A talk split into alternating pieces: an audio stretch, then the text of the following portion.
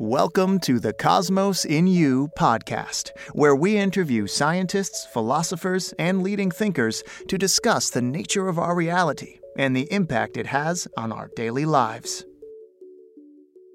Dr. Erik Peper is a Harvard educated psychophysiology professor at San Francisco State.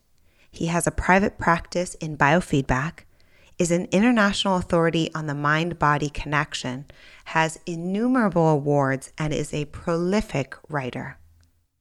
In today's episode, we talk about how the limits of your beliefs are the limits of your reality, the evolutionary causes for feeling guilty about our reactions to traumatic experiences, the importance of role rehearsal visualization in our well being and success, and the three steps to shifting your perspective around a stressful or shameful experience. And with that, let's jump in. Hi, Dr. Peper. Thank you so much for being here today. Well, thank you, Susanna. It's such a pleasure. Well, we're excited to have you. And just to let every all of our listeners know, I first discovered Dr. Peper at a biofeedback conference uh, recently and was really taken aback by everything that he shared and his wisdom and, and enthusiasm and really wanted him to be here. So um, that's the context. Now, again, just to give some information, uh, you are a professor at San Francisco State University of Holistic Health. Correct. Is that right? A director of biofeedback in Berkeley, and you also have your own private practice. That's the practice, correct. And I also run a, you know, I have a blog that is published every so often. So some of the concepts can also be found in my blog called peperperspective.com. Great, perfect. Now, if you don't mind, for for our listeners who don't know what biofeedback is, do you mind telling us a little bit about that? No, gladly. What is biofeedback? But feedback basically is any information that occurs that tells you how you're doing. So when we, you know, many people have had the experience maybe trying to wiggle their ear, you know, when you're a little kid, and what you do is you stand in the bathroom mirror, you look at the mirror, you try to wiggle your ear, and you see if you're doing it or not. Mm-hmm that is kind of, and the mirror then gives you the visual feedback. Or another way of feedback, if you're playing basketball and you're, you're trying to get the, the ball through the hoop, and then you realize you missed, you adjust, you, and each time you see that you miss, the visual input you see, you adjust your motor movement, so finally you can do it. That's the learning process. What biofeedback is, is basically the similar process, except you're now monitoring from the body what is happening inside. For example, you may not be aware that as you sit at the computer, your shoulders are slightly up. All you're aware of is later at, the end of the day, you feel stiff and maybe have a little bit of pain. If you could now monitor somehow the muscle tension, which you can do with you know small devices, you put them on the skin, it would measure electrical activity produced when the muscle fibers contract. It would amplify that. It could show you on the screen. It could make it in sounds or whatever. And then you could see, gosh, my muscles are tightening. And then maybe I can do something to let it go. It really makes the invisible visible, the unfelt, the demonstrable, the undocumented documented. And with this, you can literally monitor muscle tension, which we're so often unaware of. So many we clench our teeth, our jaw, our teeth the whole day. We set our teeth on edge. We don't know it till we have the pain radiating upward. If I could be aware that I'm starting to do this, then I could interrupt.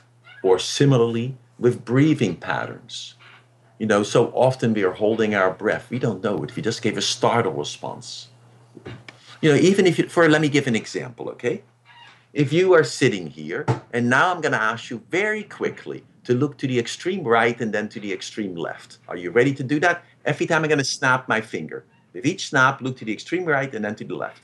Snap, snap, snap, snap, snap. Are you holding your breath this whole time? Yep. Notice you were unaware. Now, if I had put a strain gauge around you or possibly measured your heart rate, we could see that while you were doing this task, your breathing pattern changed, your heart rate changed. And with training, then you could learn to maybe keep breathing. You could let your heart rate go in, in its own rhythm or whatever.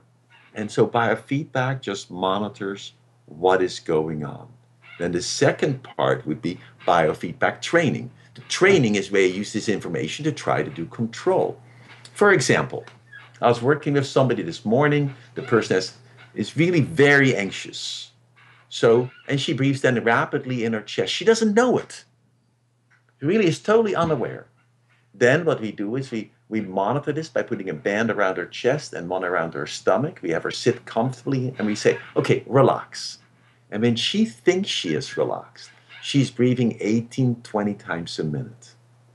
Now what we do is we say, okay, now see if you can breathe lower. That means when she inhales, her stomach becomes bigger. Just like when you look like a little baby. You know, you look at a baby, the, when they inhale, the stomach is bigger. when they exhale, the stomach gets smaller. So we do that, we work with that. She can do that. And then she reports she feels so much more relaxed. Then we have her do the old pattern of breathing, even a little more exaggerated. And all of a sudden she starts triggering her own panic attack. Then she stops, she looks back on the screen and breathes slower. And after a while, you can learn to do this without using the equipment. That's the key. Ah, so it's essentially training yourself to use your body to manage stress and anxiety.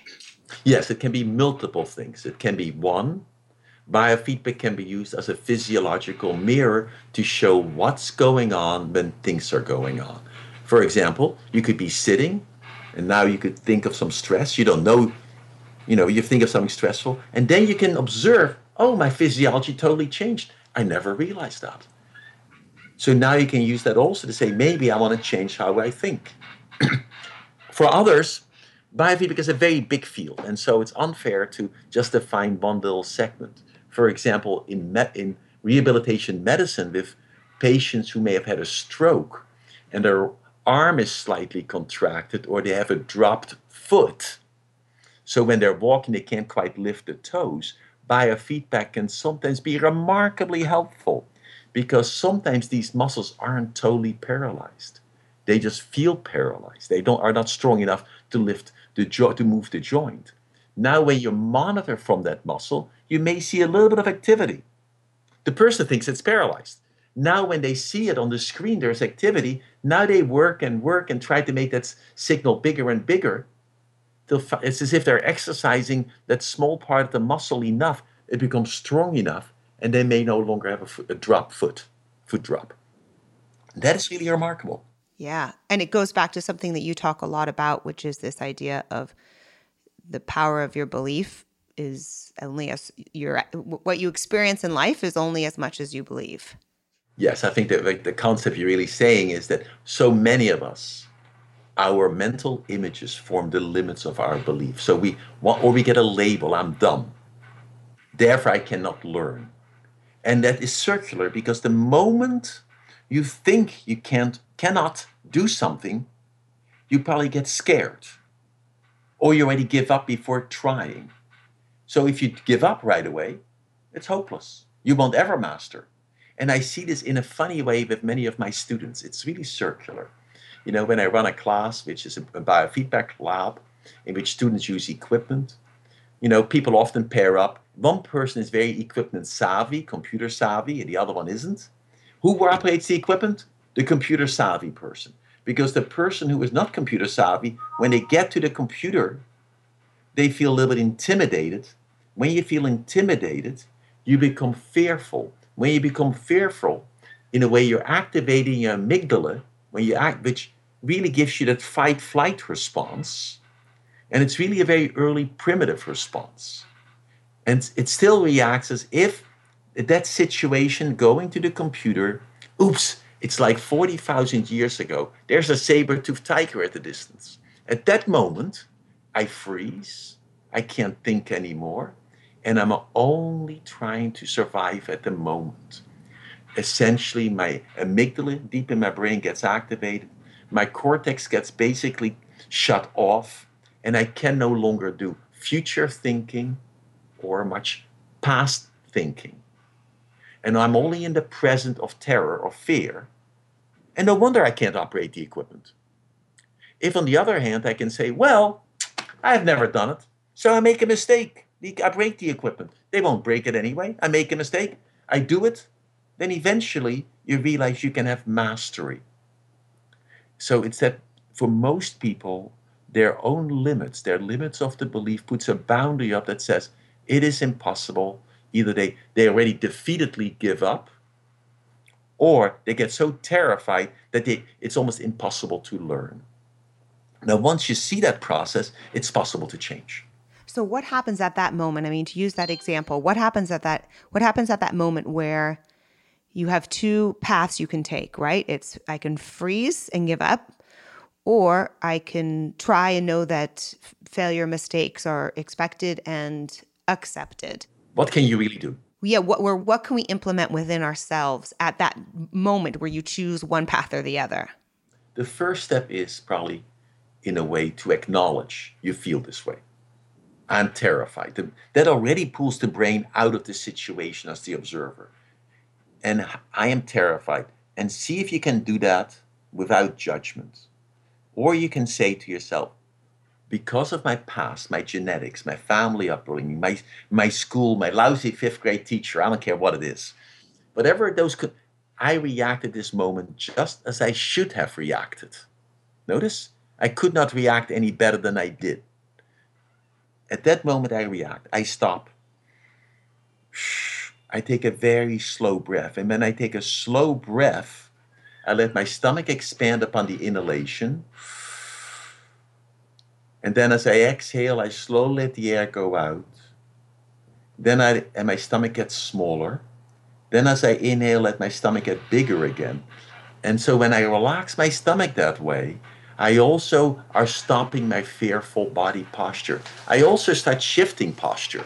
So instead of sitting in the defense posture where I cross my legs, put my knees together, almost curl forward to protect myself, at this moment, totally counterintuitively, I do the opposite.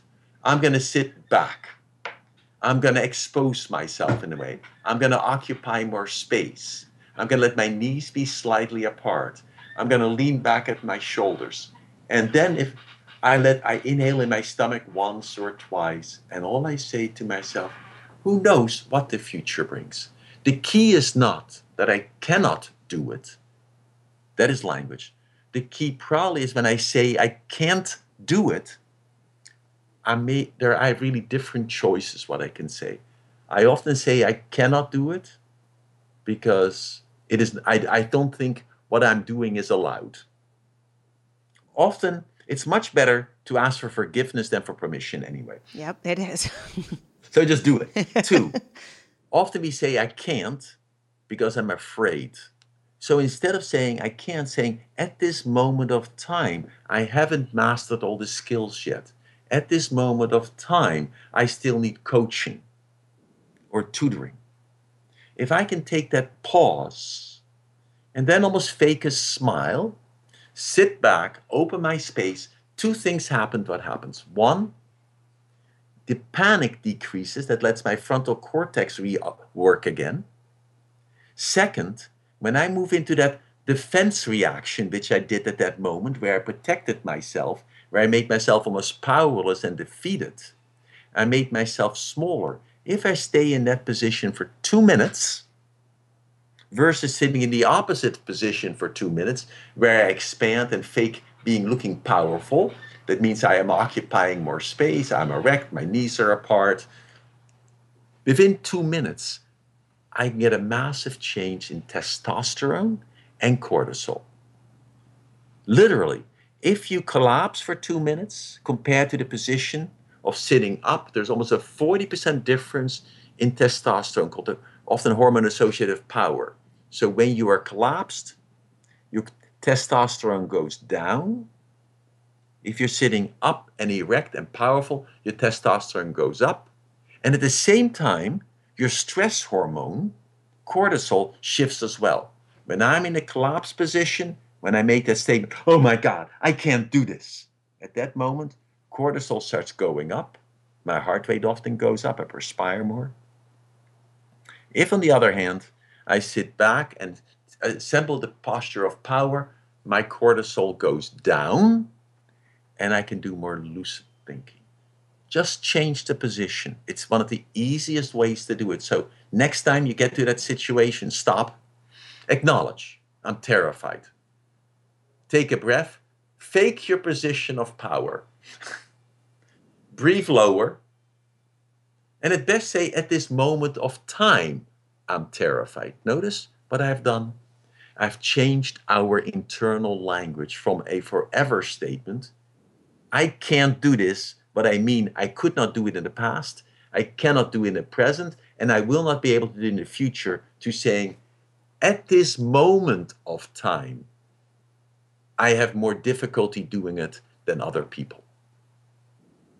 That allows change. And the more I start thinking that way, the more do I have options. Ask yourself, not, I can't do it. Ask yourself, what do I need to do to master it? Let me do it in an example about um, bas- basketball. I'm standing, or, or te- uh, probably a better one would be golf, right? I take golf, I'm trying to putt something, I miss it all the time. What do I do? Do I say I'm stupid? No, I say I don't know how to do it. I hire a, a coach and they give me some suggestions and then I work on it. They're just giving me feedback. And they give me skill acquisition so I can perform better. Did that make sense? Yeah, it does make sense. It makes me think of um, Carol Dweck's work of uh, fixed mindset versus growth mindset. Correct. Right? Where, where this is the fixed mindset is this is how I am and this is how I always be versus exactly. I think that was so powerful when you say it at this moment in time. Yes, and often the other question you can do, which we have done as a practice, which I highly recommend for people, when something happens and you didn't do what you want to do, you often feel guilty about it. Does that make sense? Yes. And it can be as simple as it can be working at the computer. I'm trying to operate Excel. It can be uh, I just went to a party. I drank too much. I came home and I'm pissed off at myself the next day that I was drunk. And you say, shit, I mean, I apologize on the blank. Uh, I should not have drank that much or I shouldn't have picked out that much.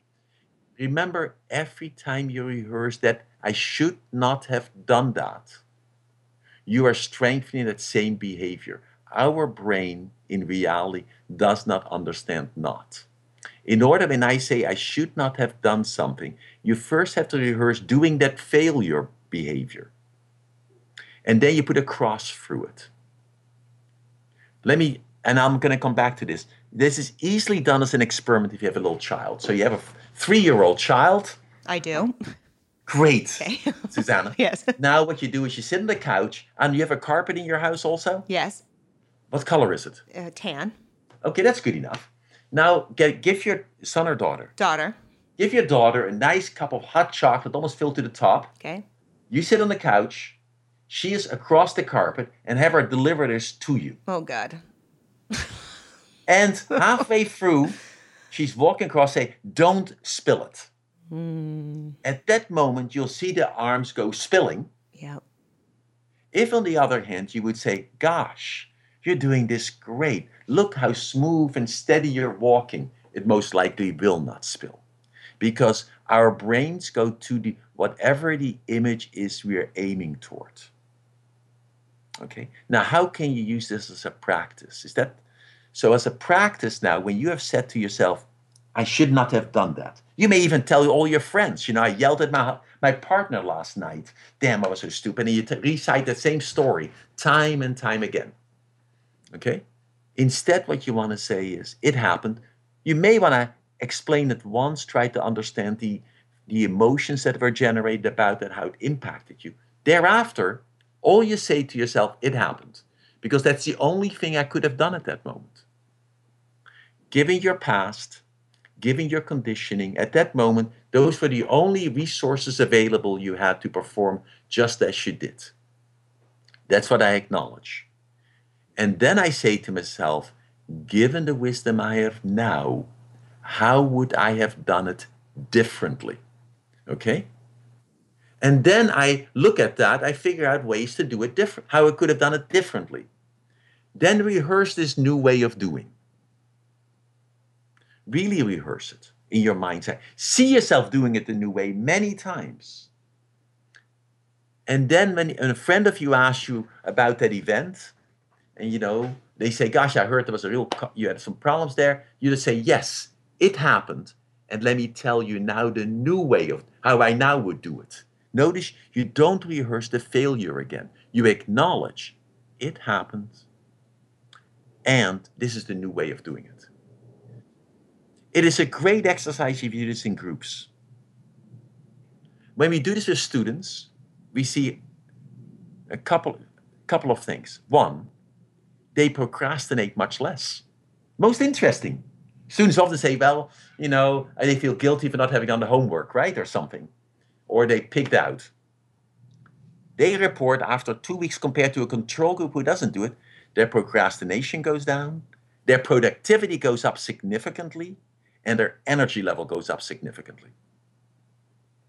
Just by using this intervention. Most interesting. Mm, that is. So you see the effects in your life in, in every area by Yes, doing this you- shift. Yes, it's not that you just do it once and thereafter you forget about it. It's the concept that each almost each time you say, "I should not have done that." Well, you did. You should have done it because you did it. Right, right. I trust you are a good person. That you have a nice heart. You're not evil. At that moment, those are the only resources you had. So you did it. Now, given the wisdom, rehearse how you would do it. Okay, sorry.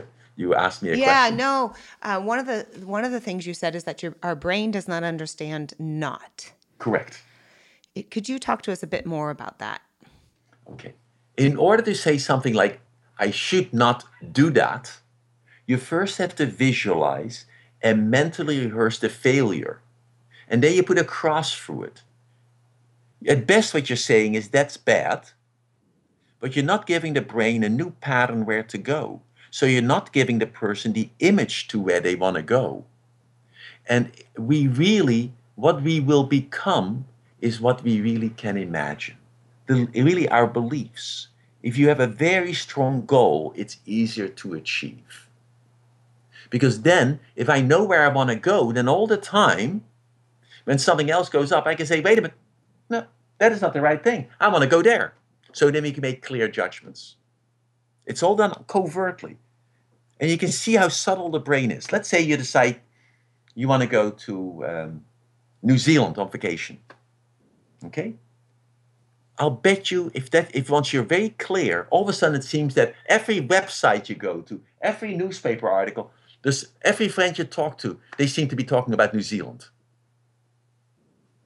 Because our brain is now selectively set to start picking up information for that. In the past, the same people may have said New Zealand, it was just never stored. So we are moving toward that. Let me point out the classic example I do for for trying to show how powerful imagery is is the simple lemon experiment. You have all done that, probably. Remember, you sit quietly. If you have done it, but I'll I'll guide you through. No, Just I don't. Re- I don't remember it. So go. Yeah. Okay, just sit quietly. Let yourself relax for a moment. You can tighten all your muscles for a moment. Take a deep breath, and then let it all go. Now just let yourself relax. Let your eyes be closed. And then in a moment, I'm going to guide you through an imagery. We all image and visualize in different ways. Some in living color, some in kind of black and white, some it's more words. Whatever is your style is your style. Now, what I'd like you to imagine is a big lemon. You know these big yellow lemons, the skin is almost dimpled, it's shiny, the two chubby ends. Now, I'd like you to go to your kitchen in your imagination, get a cutting board, put this big lemon on the cutting board, and with your dominant hand, I'd like you to hold, get a knife, hold the handle of the knife. Now, I'd like you to cut the lemon in half. And as you're cutting it, feel the tension in your forearm, feel the droplets of lemon juice splattering against your skin. After you've cut the lemon in half, put the knife to the side. Now pick up one of the half lemons and look at that. Look at the outer yellow rind, the white, palish white yellow inner rind, the half cut pits, the droplets of lemon juice glistening in the light. Now I'd like you to get a glass and with this half lemon in your hand, really squeeze this half lemon so the juice goes into the glass. I know it'll splatter against your skin and maybe even on the tabletop, but really squeeze it. Feel the tension in your hands, the forearm. You may be holding your breath doing this. And after you squeeze this half lemon, put it to the side. Pick up the other half lemon. Really squeeze it and squeeze it and squeeze it. Get the juice going into the glass. You may even move it around. Now put the half lemon to the side. Now, like you take the glass in your hand, gently lift it up and bring the rim to the glass to your lower lip. Let it rest against your lower lip. Feel the coolness of the rim of the lower of the glass. Now gently tilt the glass. Feel the lemon juice against your lips. Now open your lips and mouth. Tilt the glass more. Now pour the lemon juice into your mouth and now drink and swallow the lemon juice. You can spit out the pits. Okay, good enough. Did you and what happened? Did you get an increase in saliva? Increase in saliva, my mouth, I could feel it in the puckering almost. Puckering the side of my the side of my tongue. Yes. Yeah. Notice and my, and my face tightened. Yes. Yeah. Notice it is an image what you are doing. Your body responded. If I have an image where I want to go, it is the same way. My body will start moving toward it. My thoughts will start moving toward. It. So the key is to acknowledge the past, accept it ha- happened. That is acceptance, not resignation, too. I accept, not easy, it takes a while. And then focus your energy where you want to be, what you want to do. Even if it's not attainable at this moment, you want to make a goal. And then, once you have that goal, then it, then it becomes real problem solving. It's simple. What do I need to learn to master to get to that goal? Simple, set, it's challenging.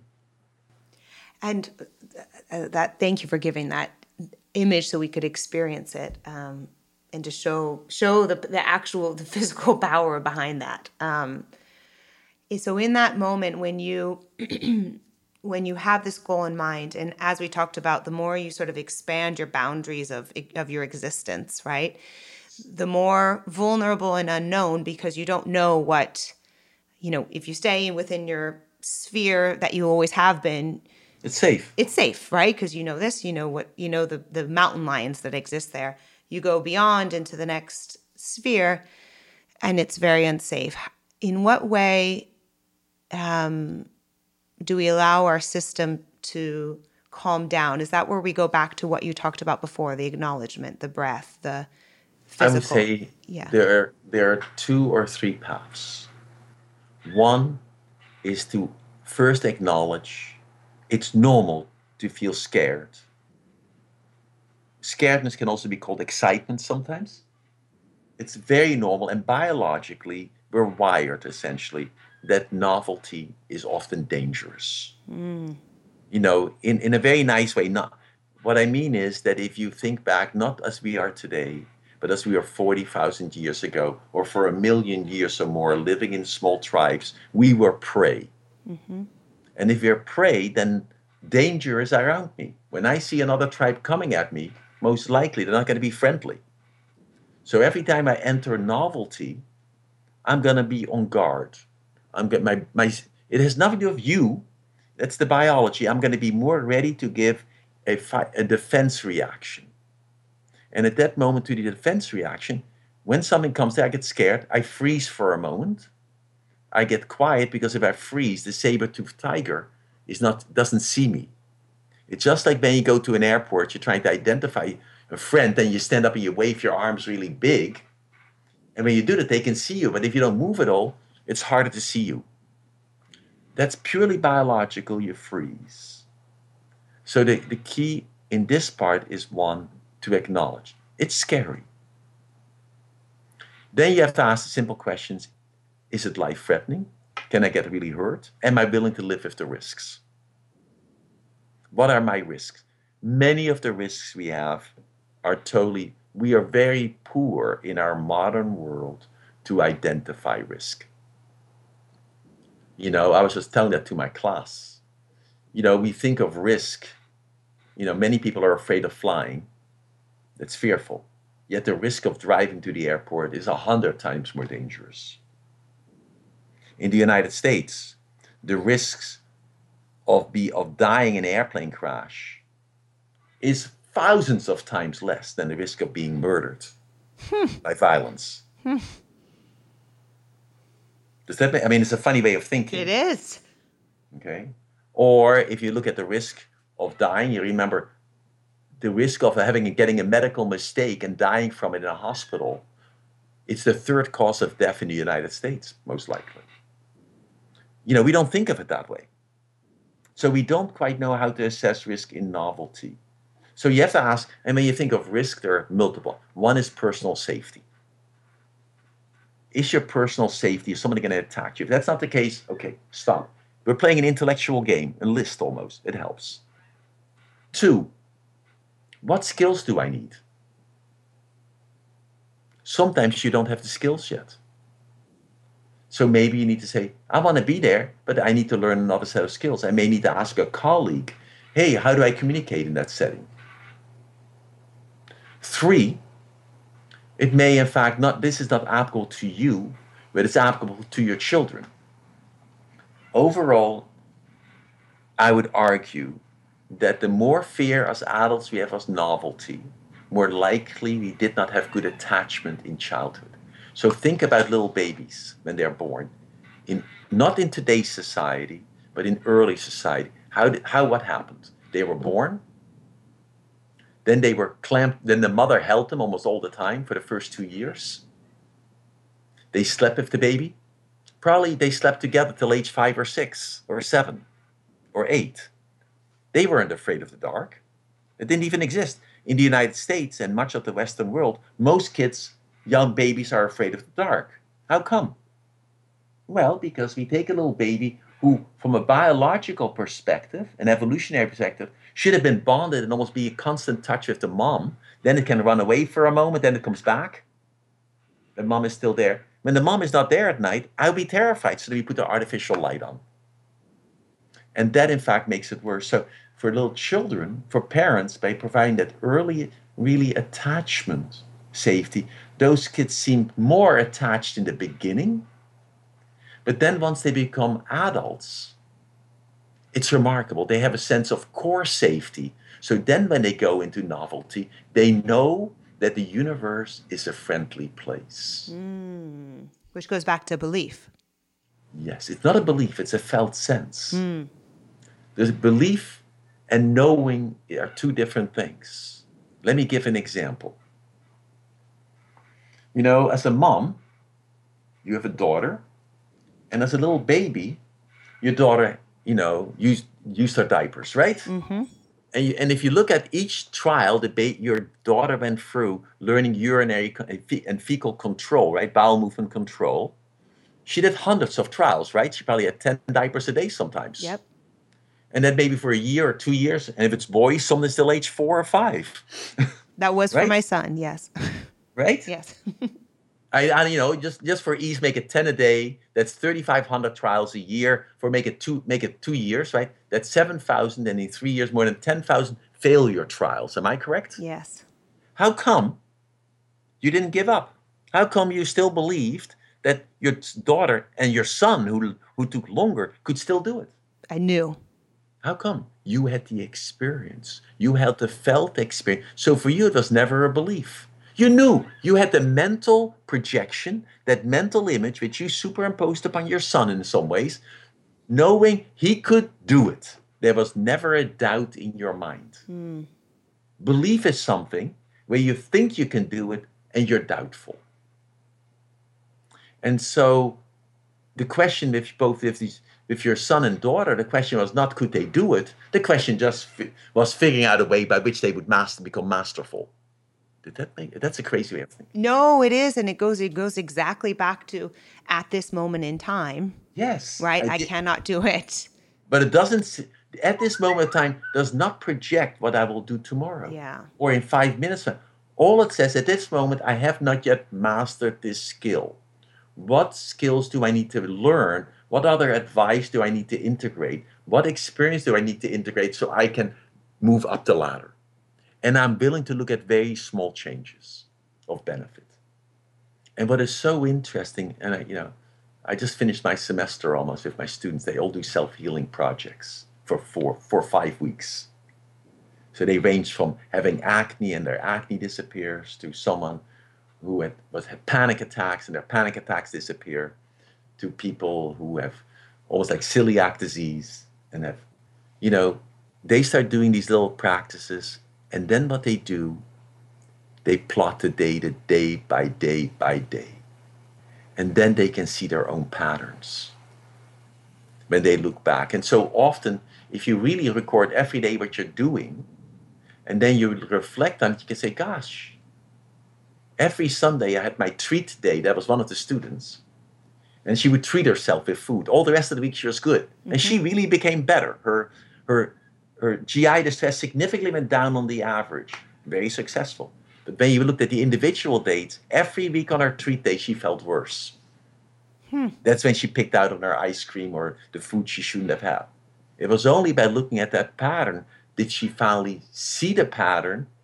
And then the question is, how can I treat myself differently?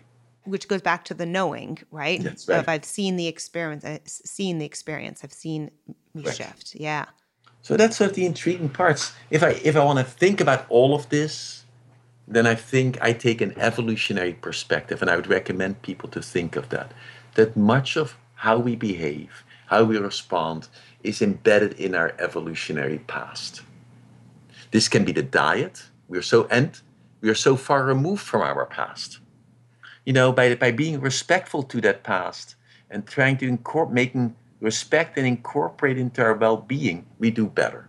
Maybe I should give an example and a really strange example. Okay and this comes from the work by Stephen Porges and myself. He wrote an article on the, the very difficult experience that often occurs in date rape with students or anybody who has been traumatized, have been mugged. Sometimes in those in those experiences, what happens is that you, somebody when you get mugged, at that moment you totally freeze. You become immobilized. And then when, even when it was a situation where you could have screamed or run away, okay? Afterwards, you not only feel bad that you were mugged or you were you allowed to rape almost to continue, you really feel guilty that you did not fight, that you didn't run away. You blame yourself incessantly. And then often you don't even share that because you're so ashamed of it. So it becomes a hidden secret. And it's the hidden secret which is so harmful because that puts this glass boundary between you and other people. This wall. Now, what is so interesting is that if you start understanding the bio- biology, you realize it isn't that the person wants to be mugged or want to be raped. That has nothing to do with it. What happened is that at that moment, when that event happened, the person, when the rapist or the your date rape almost, you know, overpowered you, or when you get mugged, at that moment, the brain does neuroception, as it is called. Our brain continually decides is the world safe? Is the world dangerous or life threatening? If the world is safe, it allows us to talk to each other like we're doing now. If the world is dangerous, then you mobilize your muscle system, your adrenal response, you give the classical Hans Selye kind of response. You get this fight flight response. You get you activate, your blood pressure goes up, your heart rate goes up. You're getting ready to run away or fight. On the other hand, if the the, the neuroception says this is life threatening, it does the total opposite. It no longer activates that more modern stress response. It, it our old vagus, that one that's the leftover in us from our reptilian times oh, t- takes over. That lets us go into death feigning. We, it's a withdrawal response. We, in fact, our heart rate starts slowing. We cannot act. We cannot speak. We become limp almost. It is the only survival you can have against an overwhelming force. So, if think of being a reptile, if another animal comes near, what does it do? It dives in the water, it shuts down its metabolism, it has a very small brain anyway, And so it can stay on the water for maybe four hours. And we have that primitive response wired into us. You can check it, put your head in ice water, your heart rate will often slow, slow down. That's called the diving reflex still. It is that system is activated. You didn't voluntarily activate it, it took over. You became totally paralyzed. You shut down. Now, this really works well if, you, if a brown bear attacks you in the Sierras, grabs onto you. If that happens, the bear, the big bear or grizzly bear, he or she, the, the bear will win. You can't do anything. If at that moment you your body responds not by fighting, but by saying, interpreting this, this is totally life threatening, it gives this death feigning response. It just becomes basically slack and paralyzed. Then you become like a Raggedy Ann doll. And the bear may not become interested in you anymore. It may drop you. It, it may allow you to survive. Just like when you see a cat play with a mouse. When the mouse is in the cat's mouth, it is totally limp. We do the same response. So what happens is during during the event, the onset of the of the rape event or the mugging, when the brain look those stimuli impinge by sound, by light, by images in our brain, it goes right to the amygdala, it then goes right to the old vagus, and we give this response. It wasn't that we wanted to, to not fight. We could not. It was our last survival mechanism. So instead of feeling guilty about that, you want to really acknowledge oh, this is what my body did to try to survive. And I did, luckily. You know, and this sometimes happens when in date rape, especially because under the, the alcohol control is lost. Now the male starts being pushy I'm using a male, it doesn't always have to be, but it's in most cases. And all of a sudden, the woman feels overpowered, and the male, and you're not saying no anymore. Notice, what does the male interpret that? Yes. Yes. No. You never said yes. You couldn't say yes because you were now giving the alarm rea- this this deaf, you know, death feigning response. So this really says in the progression of sexual intimacy, you want to be sure the person truly can say yes. And if they're not saying anything, don't assume they're saying yes. They may be saying no because they're totally paralyzed. You know, you could say paralyzed out of fear. But their body is starting to shrink down. In fact, pain will become less in that instance. You feel less. You're almost ready to die. And in fact, historically, physiologically, sometimes soldiers or people die out of fright. And it's really what happens. This is death feigning response takes over. Your heart rate slows down so much it stops. Now the question is, what can you do about all that? Well, two. There are really, really one, I would say two, two ways. One, acknowledge to yourself, it happened. Thank you, body. It's the only response it had nothing to do with my consciousness. My consciousness was not, it had nothing to do with will. This is my biological evolutionary heritage. Acknowledge that. That's one. Two, role rehearse new options. That's what the military does. That's what SWAT teams do. They have, they know. If you take a novel soldier, a novel policeman, when they go to in those situations, some totally freeze. They give the same response. They're fainting response. What do you do? You train them. You overtrain them. So finally, when the situation occurs, when you react, you react automatically in a new way. It's the critical piece to do. It goes back to the same theme of this. Role rehearsal. Yep. Role rehearsal, what you want to do. And I would recommend for many of my young students, women, if you are worried, if you're afraid that something could happen to you, ask yourself, what can you do? Sometimes you can't do anything. Then you have to accept, let go, and say it happened. I became more mature. I gained skills and life experience. It made me a richer human being. Okay, that happens a lot for kids who have been abused. They, there's nothing else they could have done. So you acknowledge and say, I survived it. Easily said, challenging to do. It's different than saying, oh, poor me, I've been damaged. No, you're not damaged. In fact, people who have had very difficult life experiences early on and overcame them survive often illness much better. Hmm. In the early work with HIV, the most interesting findings, that's in the 80s by Solomon and Temoshok, they showed that when they followed people who got HIV AIDS, at that time they all would be dying, right? But there are some people who are long term survivors.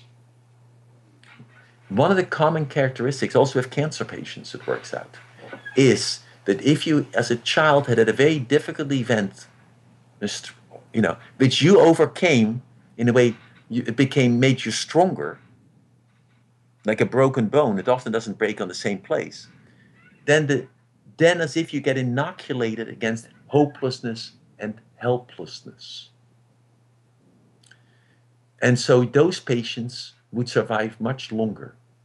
And it goes all the way back to the work by Richter at Johns Hopkins in the 1950s, I believe. Where what you did, it's a really strange study. You take rats, you put rats in a beaker, a tall beaker with water, okay? You dump them in there, and now they start swimming. Well, what the rats do, they try to get to it to a platform. There's no platform to get out. This is their first time experience. What happens is they swim for a little while, and then they give up. Truly, and what happens? They then drown or they die. If when you monitor them, they don't die of drowning, it works out. They die that their heart rate slows down and stops. Just like they gave the life threatening response. This situation, first they swim because they think they can escape. Then they realize as they keep crawling against the glass walls, they can't get out. At that point, they give up. And when they give up, they don't drown, their heart rate starts slowing down, and within four minutes, they're dead. Now you do the same study again, and you do something most interesting. The rat, you put the rat in the water, and just as it gives up, does that make sense? You take a scoop and you lift it out. You give it the experience, there's light at the end of the tunnel. Now you repeat that a couple of times. And now you do the final study with the same with that rat you know, these are different group rats, right? Obviously. Now you had so you have one group of rats that have been saved a number of times at the last moment. Now you put them back, and now you don't save them. They'll swim for 24 hours. Wow. They will keep swimming till there's no more fat tissue, no more calories left for them to power their body. Wow. They because what they what are they thinking? They have an image. The image is I'm going to be saved. It's not any different than knowing where you want to go to. And so the question is not where you are. Where you are is not where you were. You can learn from where you were. It may tell you where not to go again. but every experience is great in this experience. It doesn't tell. But the more you can focus what you're where you want to go, what is your what are your beliefs? What are the limits of your beliefs?